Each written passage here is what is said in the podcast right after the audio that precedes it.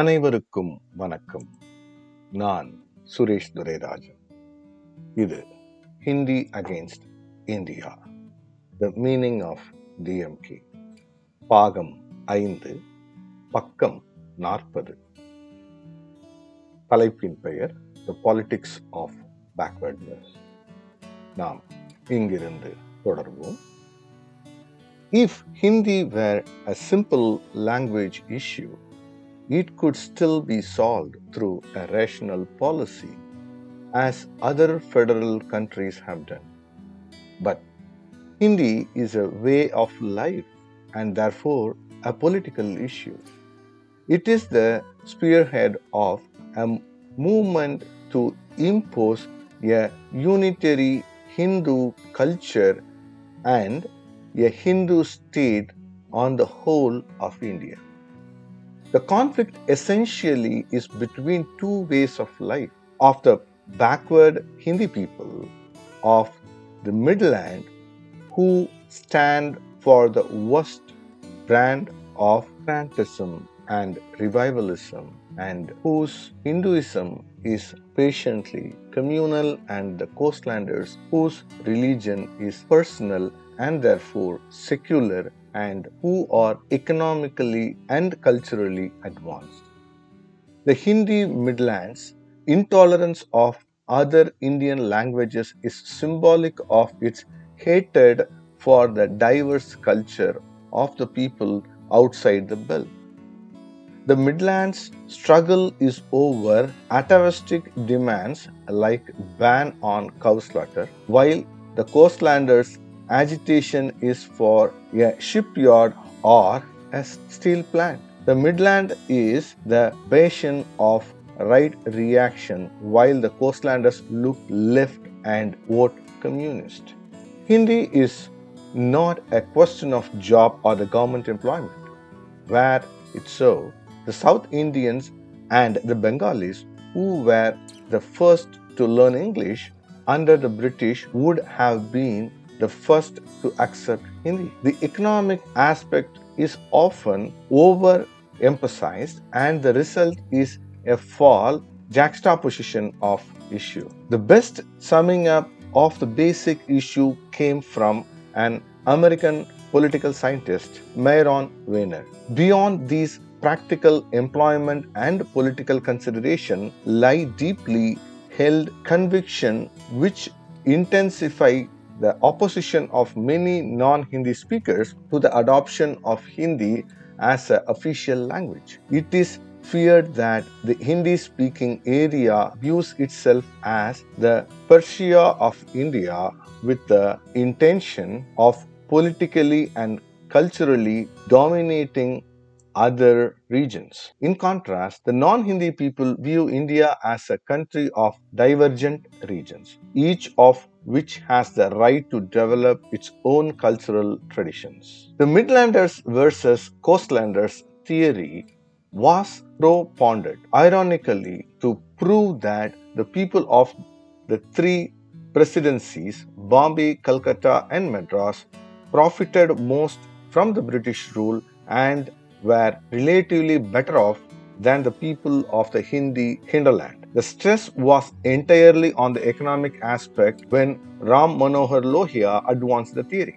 But in the hands of his lieutenants, the theory underwent the measure of sophistication until it became a grotesque distortion, while trying to prove that the Hindi people were the only Indian nationalists in the subcontinent. Lohia's theory was born out of anger and the bitterness at the failure of the Hindi-speaking people to rise in revolt against those who had psyched them into accepting their lot under self-seeking leaders who never thought of their region, unlike the coastal la- leaders who, while being selfish, thought at least partly of their province and caste. Lohia's latest writing on this subject, in the last year of his stormy life, reflected his daring non-conformist thinking and an honest approach to the issue. All India is poor, but the Hindi area are the poorest of the poor. he wrote in anguish. He resented the facetious remark of a coastlander leaders about India that is Bharat, that is U P, means Uttar Pradesh. There never was any basis for such a remark, but it still persists. He wrote, Uttar Pradesh is still among the poorest territories of the country and it supplies scavengers, coolies and poorly paid laborers or domestic servants to all the country. But it has so far been giving the country's its prime minister as Rajasthan most of its millionaires. These two superficial facts of tycoons and leaders was of doubtful value because they obscured the gross poverty and the cruel injustice done to them by the center. Lohia's indignation was not at a non-Hindi people but the center run by three successive Hindi prime ministers and all of them from Uttar Pradesh. Lohia wanted the Hindi revolt to take the form of defeating the Congress so that India would get a non-Hindi prime minister. Looking back in anger, Lohia wrote, when the British rule ended, these narrow and power-hungry individuals had not the faintest realization of the opportunities that freedom had brought them. They inherited British practice and institutions and continued them. Britain had either suppressed the Hindi areas or lulled them to sleep. In Uttar Pradesh and Bihar, the people were as rebellious in eighteen fifty-seven as in nineteen forty-two, and Britain held them down in all the ways it could. In Rajasthan and most of Madhya Pradesh, Britain gave tinsel honor to what were then known as native princes and through their help dragged the people into inactivity.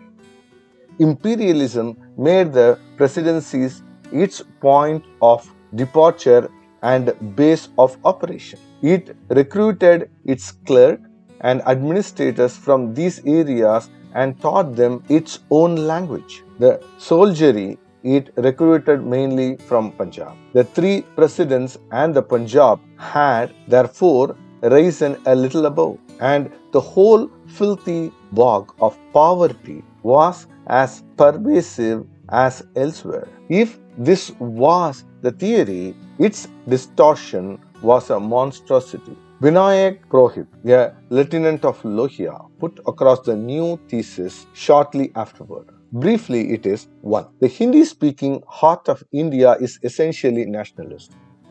Provincialism and linguism have made the smallest impact on it because the Hindi-speaking people are so numerous that they just believe they are India and do not fear any domination. Two, the language zone immediately to the west of the Hindi area, represented by Rajasthani dialects and Gujarati languages, are truly nationalistic for classical bourgeois reasons because they cannot thrive without a national Indian market. Three, the third group of reluctant nationalists form themselves out of helpless and fear. The Hindi region was nationalist because of the self-confidence that goes with numeral strength, smallness of numbers, and the fear of insecurity make the Assamese, including all the tribals of Nagaland, Nepha, and surroundings, the Kashmiris, the Malayalis, the Orias, and the Sindhis, scattered as refugees, to become unwilling nationalists. Despite temporary and opportunistic aberrations, they would support the Central and Western Indian nationalists. Nationalist. The suggestion is that after competition of willing or unwilling and genuine or opportunistic nationalists, there remains a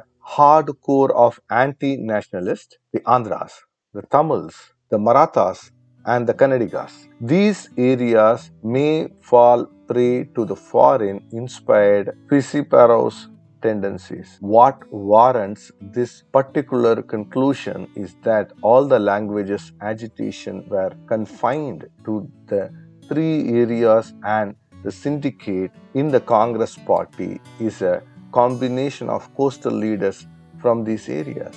To go by this analysis, there is a nationalist hardcore, that is the Hindi belt, with the nationalists out of self-interest, Western India constituting the periphery. The far-out minorities are unwilling nationalists, while the rest, the coastlanders, are against the main national current. In its anxiety to establish that some section of this country is not sufficiently nationalist, however, inadvertently, this theory recognizes basic conflict between the Midlanders and Coastlanders. There is also the implied assumption that Hindi-speaking people set the standard for Indian nationalism, and whoever failed to identify themselves with it are anti-national to some degree or the other.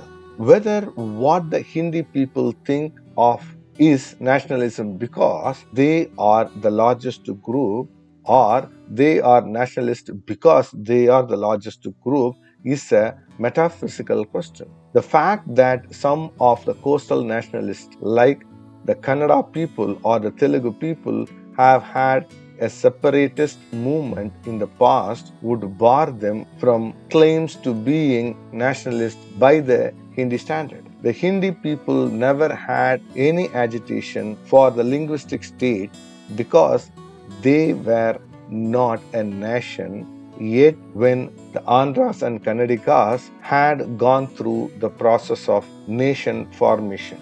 If Hindi nationalism, yet to develop fully, is coterminous with Indian nationalism, then all the other language nationalities are anti-national.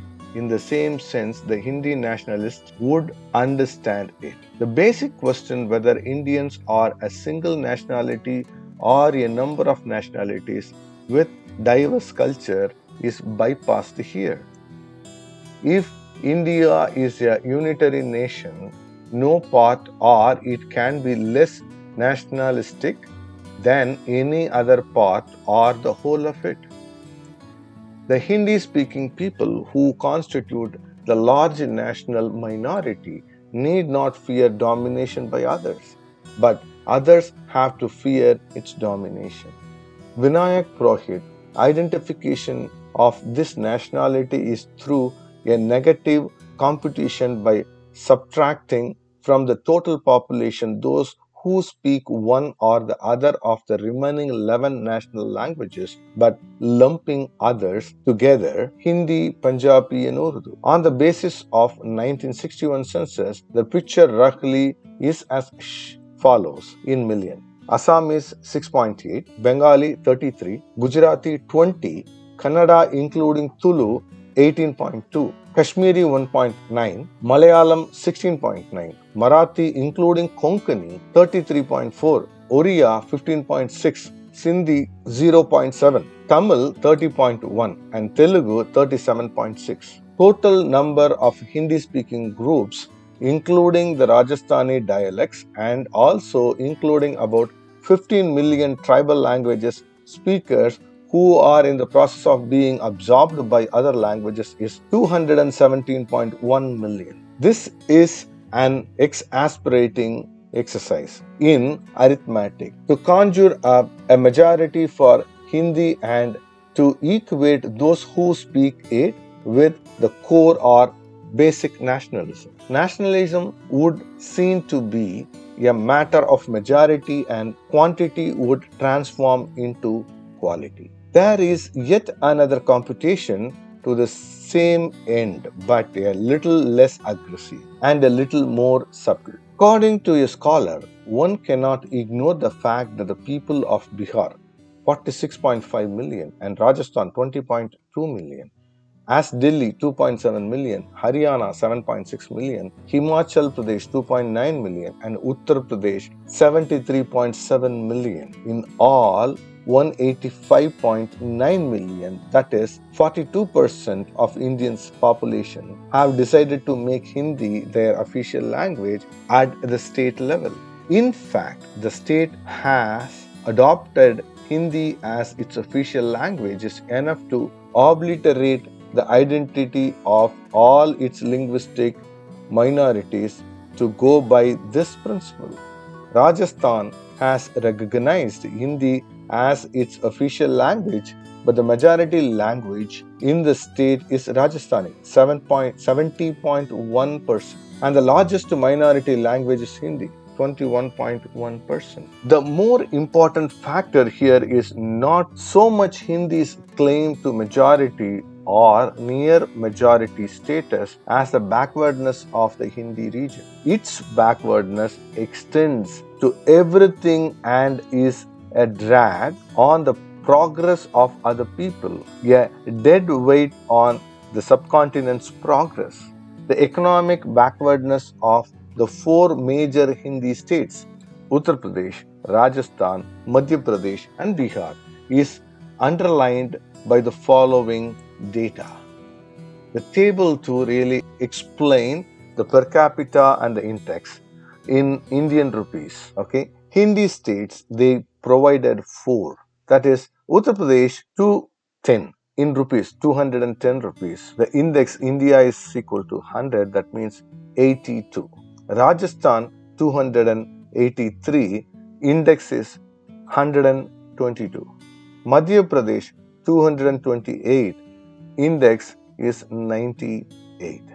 Bihar one hundred forty-four, in Indian index it's sixty-two. Non-Hindi states, West Bengal three hundred nineteen, by index one hundred thirty-eight. Bombay asterisk because it's Maratha, two hundred eighty-eight, by index one hundred twenty-five. Punjab two hundred eighty-three, in index one hundred twenty-two. Mysore two hundred thirty-four, uh, in index one hundred one. Assam two hundred thirty-three, index one hundred one. Madras two hundred thirty-three, by index one hundred one. Andhra Pradesh two hundred eighteen, by index ninety-four. Kerala two hundred thirteen, by index ninety-two. Kashmir one hundred ninety, by index eighty-two. Orissa one hundred fifty-seven, by index one hundred sixty-two. The asterisk for Bombay. According to the report of the Central Statistics Organization National Income Statistics, New Delhi nineteen sixty-one, this table came from there. As per capita income of Gujarat is two hundred seventy-five and the Maharashtra is two hundred ninety-two. Source: Mahinder D. Chowdhury, Regional Income Accounting in an Underdeveloped Economy, State University of New York at Buffalo, nineteen sixty-four. Uttar Pradesh, with sixteen point eight one percent of the population, gets fourteen point six percent of the divisible pool of the income tax, while Maharashtra nine percent or nine point zero two percent gets fourteen point two eight percent of the pool. Bihar ten point five nine percent gets nine point zero four percent of the pool, while West Bengal, smaller than Bihar, seven point nine percent, gets a much larger share of the pool, ten point nine one percent. Rajasthan, with four point six zero percent of the population, get only three point nine seven percent of the pool, while Punjab, undivided, which had almost the same population, was getting the higher percentage of the pool, four point three six. Madhya Pradesh, with seven point three eight percent of the population, get only six point four seven percent of the pool. The three presidency states of Bengal, Maharashtra and Madras have been getting a share worse proportion exceeded that of the state's population to the total population. The pool is shared on the basis of the formula which combines the principle. The table three, ranked according to the percentage of the electoral voting, the percentage of voting in nineteen sixty-two, percentage of literature population, percentage of urban isolation, persons per ratio received set. Okay, they provided all the states and um, They're voting their uh, population versus uh, urbanization and the amount they receive. Overall, if I want to go through, Kerala is eighty-four percent voting and um, the population is forty-six percent. The person per ratio is two thousand four hundred sixty-seven. Kashmir voting seventy-two percent. Population is only ten percent. Urbanization is sixteen percent. The person per ratio is not provided. Madras is voting is seventy percent and uh, the percentage of literate people is thirty percent and uh, urbanization is twenty-six percent and the person per ratio is one thousand two hundred twenty-four. Punjab, sixty-five percent voting. The percentage of literate is twenty-three percent and urbanization is only twenty percent and uh, the ratio they receive, the set is just seven hundred ninety-nine. Andhra Pradesh, voting is sixty-five percent, literature, alliteration is twenty percent, um, urbanization seventeen percent, the receiving is two thousand two hundred seventy-seven. Maharashtra, voting is sixty percent, literature population is twenty-nine percent, and uh, urbanization is twenty-seven percent, receiving one thousand eighty-three. Mysore, voting is fifty-nine percent, literature, literate rate is twenty-five percent, urbanization is twenty-two, receiving one thousand seven hundred fifteen. Gujarat, voting is fifty-eight, literate is eighteen, urbanization is twenty-six, receiving nine hundred twenty-five. West Bengal, voting is fifty-five, literate is twenty-nine point one, urbanization is twenty-three point two, receiving nine hundred ninety-nine. Assam, voting is fifty-two, literate is twenty-five point eight, urbanization is just uh, seven point five, receiving three thousand thirty-three. That's a bigger one. Rajasthan, fifty-two point four percent voting, uh, literate is only fourteen percent and uh, urbanization is sixteen percent, receiving two thousand eight hundred fifty-six. Uttar Pradesh, voting is fifty-one percent, literate is seventeen percent, urbanization is just eight point four percent, receiving three thousand four hundred twenty-eight.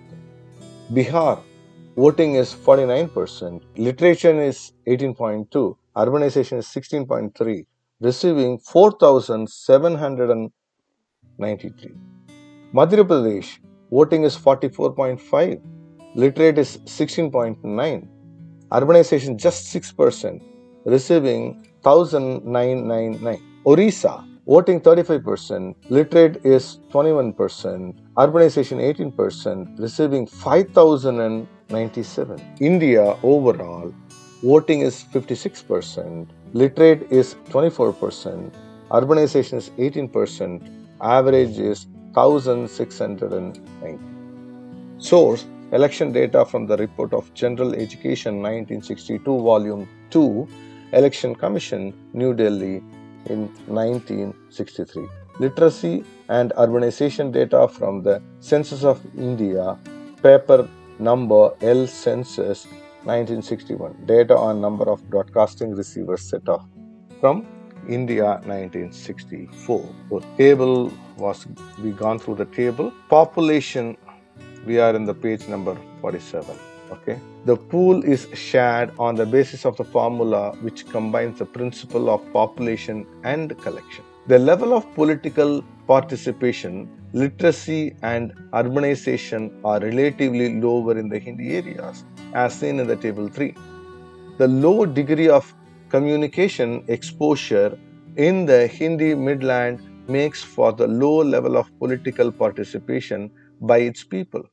The Hindi press is about the most backward in the country despite all the official patronage to the language. The English language press is the most effective articulate the powerful section, but the Indian language press, with the exception of Hindi, has been growing at phenomenal rate. The readership explosion is more massive in the non-Hindi areas than in the populous Midland. In nineteen sixty-six, figures of newspaper circulation per thousand people would prove that the Hindi readership is sparse. Malayalam topped the list with eighty-eight point six copies.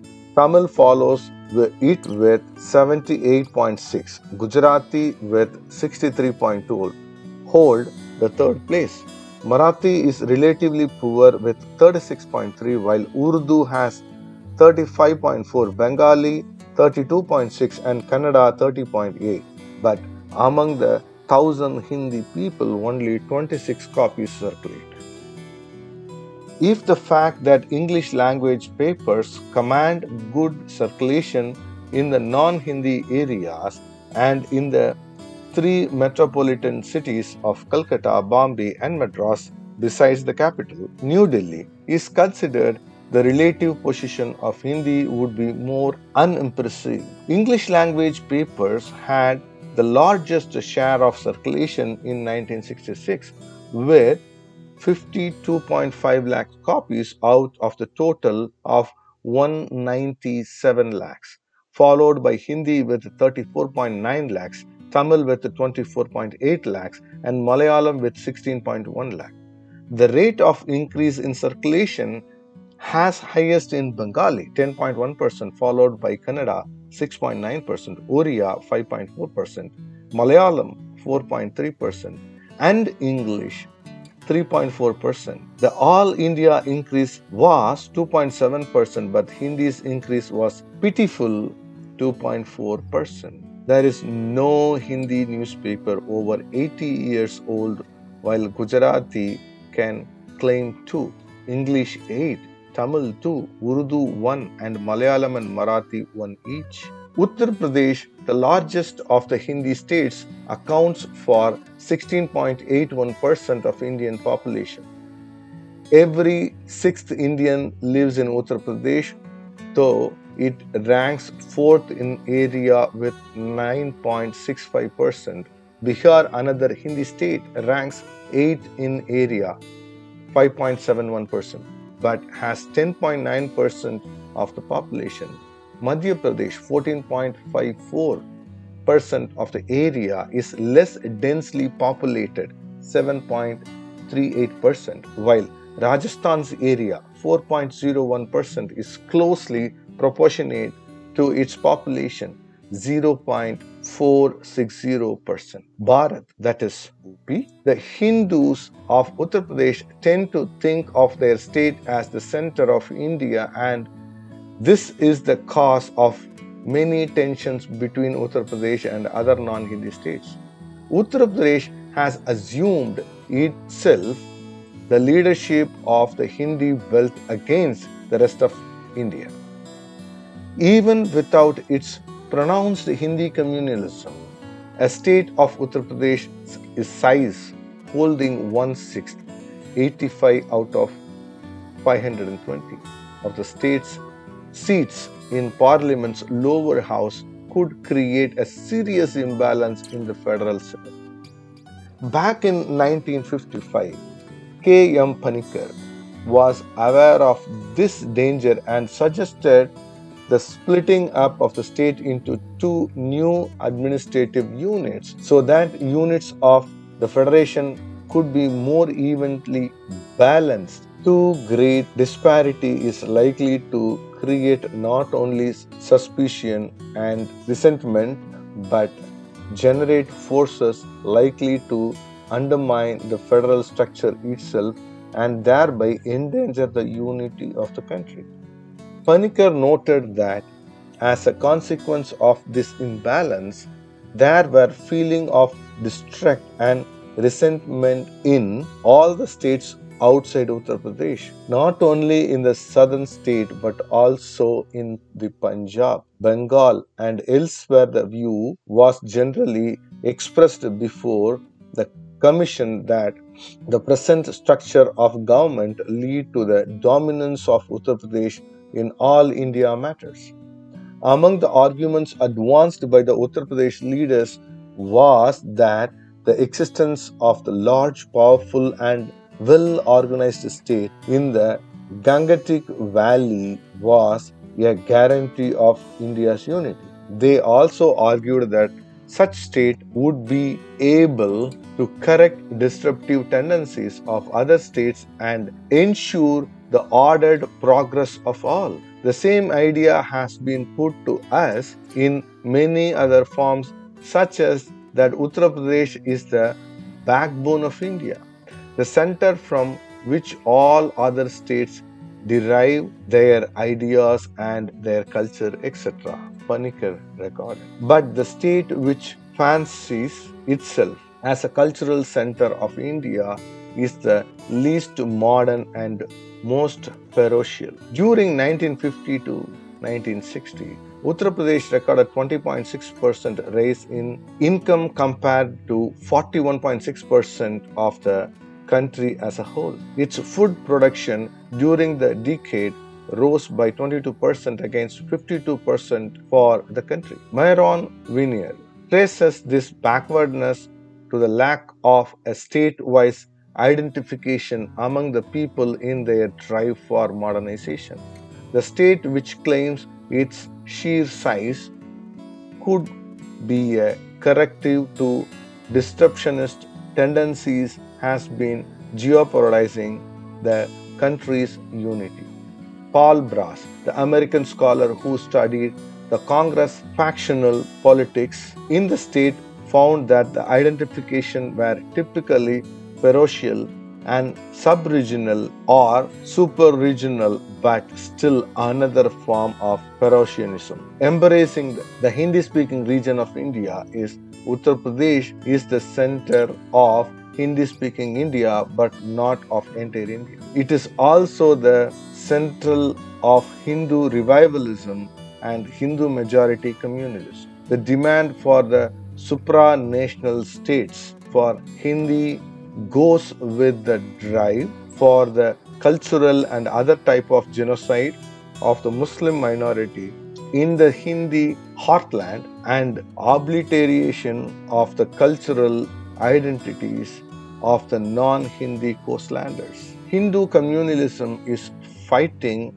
its battle on two political fronts against the Urdu language, which is it seeks to eliminate because it is spoken largely by the Muslims, and cow slaughter because Muslims eat beef. A Hindu communal streak entered the process of constitution making. Hindustani, which Mahatma Gandhi wanted as a Rashtrabhasha to replace English, was an anathema to this communalism. It had to be primitive Hindi in Devanagari script. The Hindu Hindi-Urdu controversy began in eighteen seventy under Hindu inspiration, leading to agitation for the extermination of Urdu. The British rulers permitted this changeover in Bihar and later in Uttar Pradesh. This was the beginning of the communal conflict over language, culminating in the adoption of Hindi in Devanagari script as the country's official language in nineteen forty-nine. Alongside the ban on cow slaughter was included among the directive principle of state policy in Constitution, laying the basis for a Hindu state under the cover of secularism. India has a permanent Hindu majority and other communities are permanent minorities. It is easy for the majority to call itself non-communal and do things communal under the cloak of nationalism. The travail of Urdu since independence would testify to the communal character of Hindi nationalism. Though Urdu is spoken by hardly two point five million out of thirty-six million people in Andhra Pradesh, it enjoys the status of a subsidiary official language of the state, but in Uttar Pradesh, Urdu spoken by eight million has no official recognition. On the eve of the nineteen sixty-seven election, Congress was unnerved at the prospect of losing the Muslim support in the Hindi states on the Urdu issue.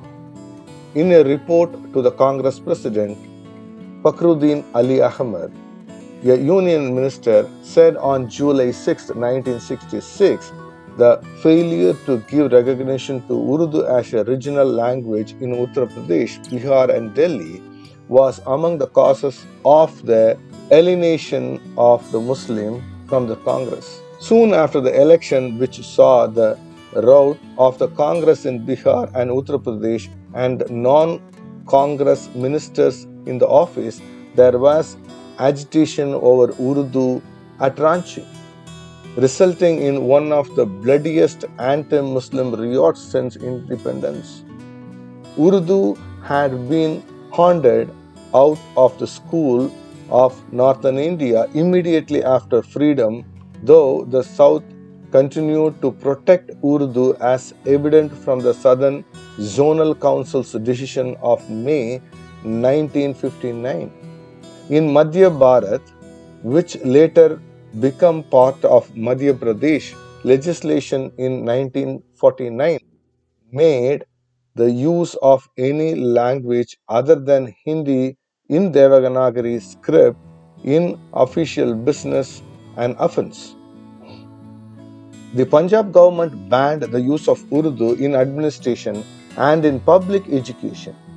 In May nineteen forty-nine, Uttar Pradesh decided that children would learn only through Hindi. In nineteen fifty-nine, the Commissioner of Linguistic Minorities noted that the child whose mother tongue was Urdu could not study the language in Uttar Pradesh except as an optional subject after the sixth standard. Urdu could not be used as the medium of instruction even in schools run by linguistic minorities. Pagam ஐந்து முடிவடைந்தது. பக்கம் எண் ஐம்பத்தி ஒன்று. நாம் மீண்டும் பாகம் ஆறில் சந்திப்போம். உங்களிடம் நன்றி கூறி விடைபெறுவது சுரேஷ் துரைராஜ். வணக்கம்.